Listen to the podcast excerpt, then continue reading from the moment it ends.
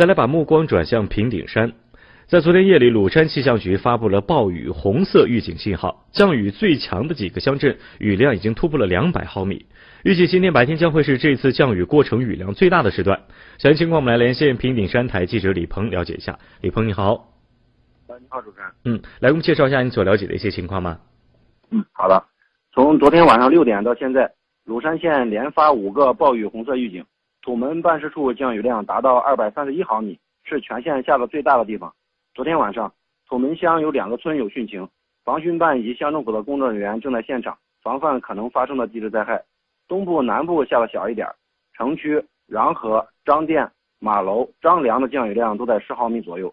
现在城区的雨基本停了。那这个暴雨导致的汛情都有哪些？另外，根据预报，今天鲁山仍然会有大到暴雨，当地有没有什么防范措施？来给我们介绍一下。嗯昨天夜里，由于虎盘河水暴涨，已没至村民门前道路，呃，构树庄村转移村民五十六人。据统计，暴雨导致土门乡道路掏空，冲毁十几处，高压线杆倒伏两根，导致土门乡九个村全部停电。目前呢，电力抢修工作正在有序的进行。鲁山县防汛办以及办事处人员全员在岗，对房屋以及危险路段进行安全排查处置，统计灾情，安排部署今天的防汛工作。